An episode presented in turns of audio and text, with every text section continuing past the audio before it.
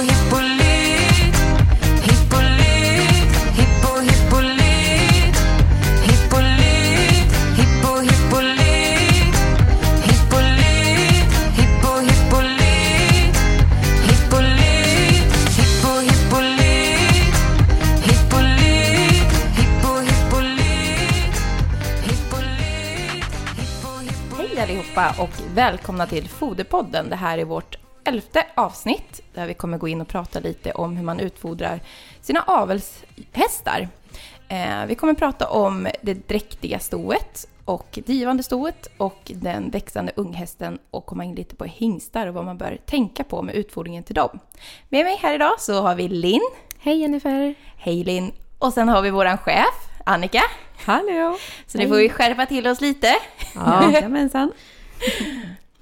Ja, men vi börjar med att prata om avelstoet, för det är ju, det är jätteviktigt att, att man får ett bra start. För att eh, avelstoet måste ju hålla bra hull för att kunna bli dräktigt från början. Så det är viktigt med en, en balanserad foderstat innan det ens blir dräktigt för att kunna få det dräktigt.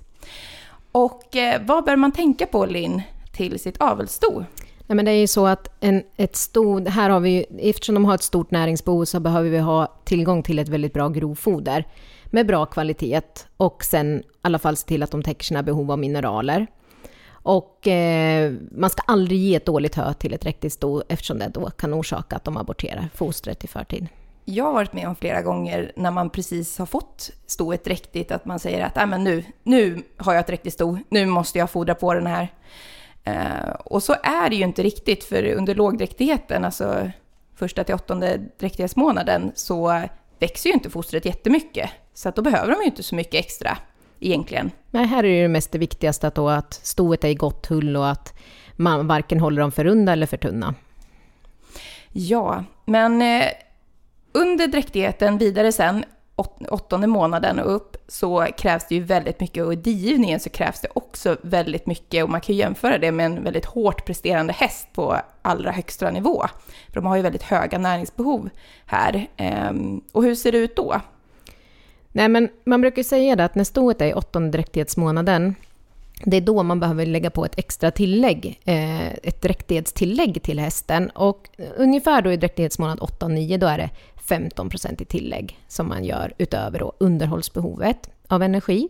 Och när man kommer upp i tionde dräktighetsmånaden, då har man ökat det här till 25 dräktighetstillägg eh, av underhållsbehovet av energi. Och sen i sista dräktighetsmånaden, i månad 11 då, så är det en, så mycket som 30 procent eh, tillägg av underhållsbehovet av energi. Och eh, i det här dräktighetstillägget så har man också då ett ökat behov av protein. För normalt sett, vi har ju pratat väldigt mycket om det genom podden, att en vanlig häst har ett sex gånger så stort behov av protein som energi.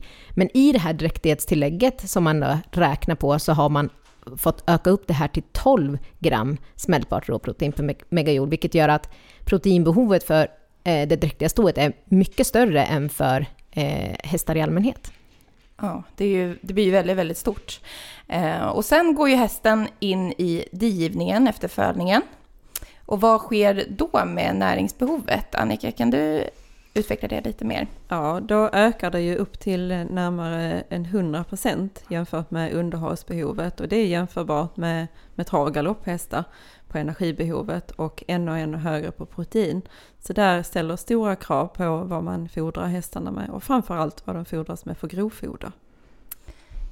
Och eh, sen är det ju så att eh, vi har nämnt det lite tidigare i tidigare avsnitt vet jag, men det här med att de behöver faktiskt en högre kvot. Hästar som är dräktiga och eh, digivande. Man brukar prata om att kvoten i grovfodret ska vara 7-8 gram smältbar råprotein per megajoule. Kan du utveckla lite det här med det du menar där med 12 istället, Linn? Eh, så Nej, men gör det väldigt tydligt där. Ja, men alltså 12 gram smältbart råprotein per megajoule, det är ju själva tillägget för eh, alltså dräktighets eller digivningstillägget. Så att eh, när vi räknar på det så, så just under de här eh, tilläggen så får man gångra med 12 istället för med 6. Eh, och det gör ju då att på det hela taget så kommer ju proteinbehovet öka lite, vilket ställer ett högre krav på grovfodret. Så att ett, ett grovfoder som innehåller 7-8 gram smältbart råprotein brukar vara ganska bra för att täcka upp det här ökade proteinbehovet som det blir sammantaget. Och hur länge har hästarna det här ökade proteinbehovet då? Hur långt in i digivningen? Man brukar ju säga att från digivningsmånad 4 och fram till avvänjning så har man ett 70-procentigt tillägg och där vill man också ha det här ökade proteinbehovet i, i, eh, i eh, digivningstillägget. Och eh, när fölet sen är avvänt då eh, kan man gå ner och börja fodra hästen som vanligt igen då. Ja, och det här ställer ju, som ni säkert förstår, enormt stora krav på vilket grovfoder vi ger till våra dräktiga och drivande ston. För det här är ju extremt höga behov. Och eh, oftast så är ju eh, grovfoder lite lägre än protein, så vanligtvis så tycker jag i alla fall att man behöver komplettera med extra protein i eh, stornas foderstat. Ja, det tycker jag nog nästan att man behöver allt som oftast, att det behövs läggas till. Och de har svårt att konsumera de mängderna grovfoder som de faktiskt behöver för att täcka sina behov. Även om det innehåller bra med protein, så, så behöver man ofta komplettera. När vi kommer in lite mer och pratar vitaminer och mineraler då, vad, mm. vad ska man tänka på där till ett dräktigt eller givande sto? Ja, nej men det är framförallt kalcium och fosfor som ökar eh, under slutet av dräktigheten och början av digivningen. Men det är även viktigt att titta på hela foderstaten och som vi nämnde från början, även innan eh, faktiskt stoet blir dräktigt och ska betäckas, så att man har koll på foderstaten under hela perioden. Så att stoet får i sig det den behöver. För om hon inte får i sig det den behöver så kan ju fölet inte få i sig det den behöver. Så att man investerar i stoet redan från början för att man ska få ett så väl eh, växt och friskt föl som möjligt. Och jag tycker ofta det är så lite grann att man glömmer bort sina avelsmärrar lite grann. Att man, kommer man ut på ett stallbesök och säger ja, de där de är dräktiga och de, de får inga mineraler. Och, alltså de, de glöms bort lite grann. Det är mm. ofta det ja, jag upplever. Så upplever jag också. Och de är faktiskt det viktigaste för att man ska få friska föl. Och man, oftast lägger man ner mycket tid och mycket pengar på att man ska få friska och välmående föl. Och så glömmer man bort stona. Mm. Så det är lite, lite dumt eh, och prioriterat där. Mm. En, att de hamnar i en undermålig fodring. Mm. Ja, sen kommer vi in lite och pratar om det här stoets avkomma sen då, fölet mm. eller den växande unghästen. Och eh, unghästar har ju ett högre behov av protein än den färdigvuxna hästen. Och deras, det högsta behovet har de ju mellan 3 till 4 månaders ålder för att sedan successivt öka, eller sjunka menar jag såklart, eh, till eh, de blir tre år. Och det här ställer ju precis som till avelstona väldigt höga krav på grovfodret. Och vi har ju lite, lite värden där som vi brukar hålla oss till, som jag nämnde lite tidigare med det här en kvot på 7-8 gram smältbar råprotein per megajoule energi. Det här gäller ju också för unghästarna. Ehm, och det är ju ett näringsrikt grovfoder som vi är ute efter också, inte bara att balansen är lite högre mellan energin och protein. Eh, vad brukar vi säga där för värden om man ska välja ett grovfoder till ett föl eller en unghäst? Ja, gärna då att, det, att vi har en kvot på, på ungefär 9 och det gör ingenting om, om det är högre heller. Eh, bara det inte helst är lägre, för det är då vi behöver lägga till extra proteintillskott. Du menar energin en, ska ligga på minst 9? Ja, precis. Eh, och i förhållande till eh, och proteinet då gärna inte, helst inte under 70 gram smältbart råprotein. Eh, men det beror ju på vad man har för värden. Ju, ju högre värden man har på energin, desto högre värden behöver vi ha på proteinet. Ehm, så att det ställer, man sätter hela tiden dem i, i kontrast till varandra. Men ett föl som du nämnde behöver ju ett näringstätt foder. Så att eh, man bör inte välja ett grovfoder med allt för låga värden av varken energi och protein. Utan gärna ett kanske tidigt slaget eh, grovfoder för att de ska få i sig den näring som de behöver. Mm.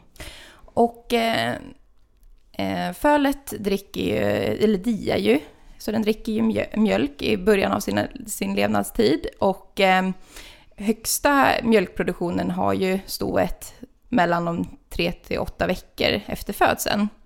Och sen så börjar ju eh, mjölkproduktionen att minska. Och den mest naturliga fodret, annat än mjölken, för föl är ju gräs. Eller grovfoder. Och eh, då är det ju många som har sina hästar på bete. Och där är det också väldigt viktigt då att man har högt näringsvärde. Och vad ska man tänka på lite då? Det beror lite på när fölen föds. Ehm, om, om de föds ehm, för tidigt på våren så har vi ju ofta höga näringsvärden på gräset och då får de ju oftast i sig mer näring. Men ju senare de föds desto eh, senare har, har, desto längre har gräset hunnit växa på betet och ofta innehåller lite lägre näringsvärden. Så det beror väldigt mycket på och eh, vad man har för bete. Har man en odlad vall? Har man en eh, naturbete? Och eh, gödslar man under tiden? Har man rotationsbete så att det kommer ny tillväxt hela tiden? Eller har man, om man kanske, man kanske slår eh, gräset man har en bra tillväxt. Så det beror på många olika anledningar om faktiskt både ston och föl kan klara sig under en betessäsong utan att tillskottsfodra. Mm. Jag tycker ofta att man ser det när man är ute på stallbesök, att, att just både avelston och unghästar, de faller ur lite. De, de, är lite tunna och i slutet av säsongen kan det vara rent utmärglade hästar som man mm. träffar. Jag var på ett stallbesök för några år sedan. Jag blev utkallad av en, eh, en, en eh, han hade travhästar men sen hade han eh, hyrt in, eller man fick hyra in sig på punghästbete och då hade han ett fält, stort fält med ungston, ettåringar och sen unghingstar en annan. Och det var just hingstarna som han sa att de här, de är så magra, så vad ska jag göra? Och där var jag, jag tror att det var runt augusti månad, och ett ganska bra år.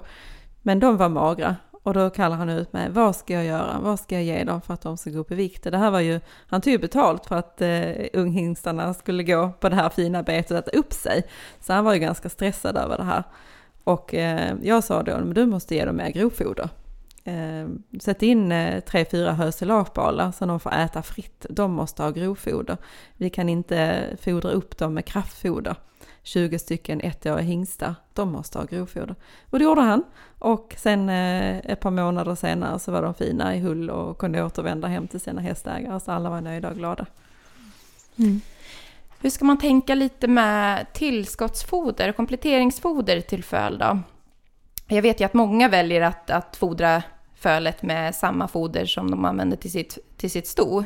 Mm. Eh, och det är ju inte alltid det mest optimala just eftersom att Storfoder är anpassat efter sto, stoets näringsbehov, eh, medan fölfoder är ju eh, anpassad efter fölets behov, för de har ju lite annorlunda näringsbehov där. Och framförallt så är ju storfodret anpassat efter stoets mag-tarmsystem och mm. inte efter fölet som inte har utvecklat sitt mag-tarmsystem riktigt än.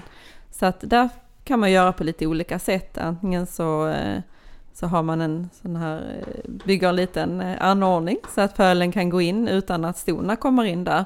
Eller så man binder upp stoet och, och fodrar fölet sidan om då. Det beror lite på hur många ston och föl man har på samma bete och vad man har möjlighet till. Ja, det är inte alltid lätt. Stona brukar ofta vara ganska glupska när de är ja. digivande och snor lätt fölets foder. Mm, precis. Mm.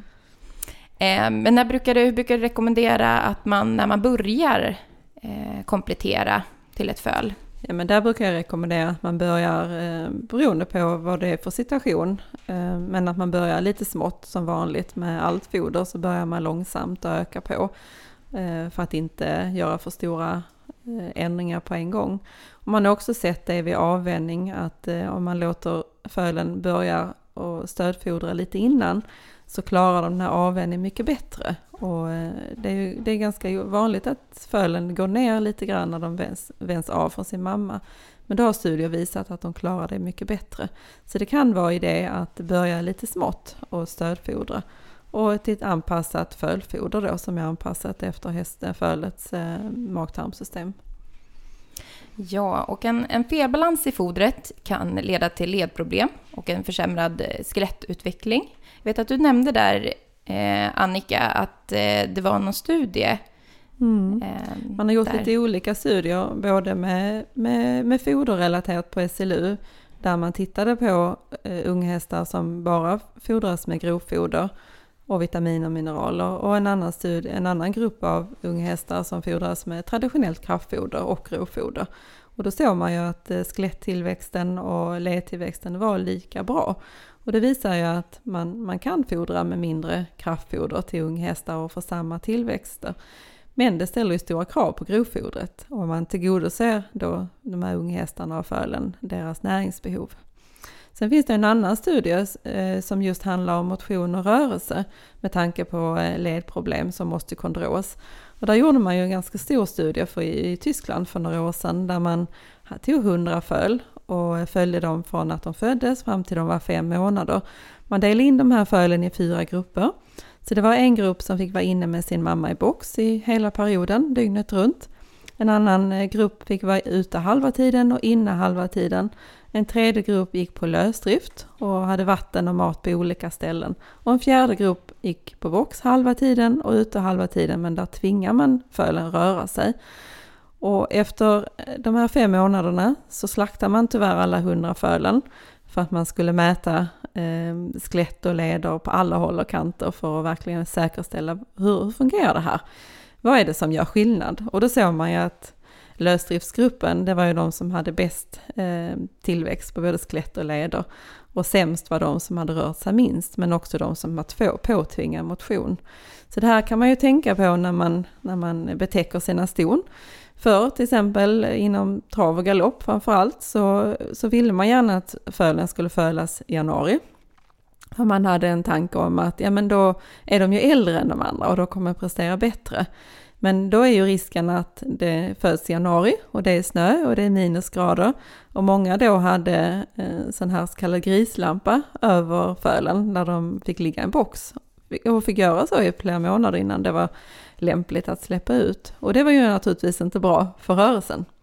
Så att, eh, att rekommendera är kanske att försöka efterlikna den här lösdriftsgruppen, att de föds i slutet av ja, april, början av maj, så de får röra sig ordentligt. Och sen ställer det krav på foderbiten då, men just i, eh, i eh, med, med rörelse och motion så är det viktigt att de rör sig ganska så snabbt, för det gör de ju naturligt. Det är mm. viktigt för ett föl att de kommer upp på benen snabbt i det fria, annars är det något rovdjur som kommer att äta upp den. Mm, precis. Och eh, det är ju väldigt viktigt, precis som du säger, det här med att man har en balanserad foderstat men att hästen också eh, ska röra sig och motionera regelbundet även fast det är ett föl. Och eh, man eftersträvar ju en så jämn tillväxthastighet som möjligt eh, för att fölet ska utvecklas på korrekt sätt och, men det finns ju olika typer av tillväxtkapacitet. Eller man kan, man kan antingen ha hög tillväxthastighet eller låg tillväxthastighet. Eh, kan eh, utveckla det. Ja, en, en jämn eh, hastighet eh, är det bästa och det här gäller ju båda de här typerna av tillväxthastigheter. Eh, man har sett att intaget påverkar vilken tillväxthastighet hästen får då. Eh, och det finns inga entydiga studier som säger att den ena eller andra skulle bidra till fler eller färre hälsoproblem. Eh, men det gäller ju att hästen då täcker sina behov på båda de här typerna av utfodringar. Ja, och vi har varit inne lite på det och pratat om bete. Eh, och just då på föl. Men eh, bete är ju väldigt viktigt på, för ston också, för eh, jag upplever att det är väldigt många som håller sig sto och föl på, på just beten. Och stoet, som vi nämnde lite tidigare, har ju väldigt höga näringsbehov efter följningen ehm, och även under dräktigheten då. Så det är ju väldigt viktigt med det här med ett välskött bete.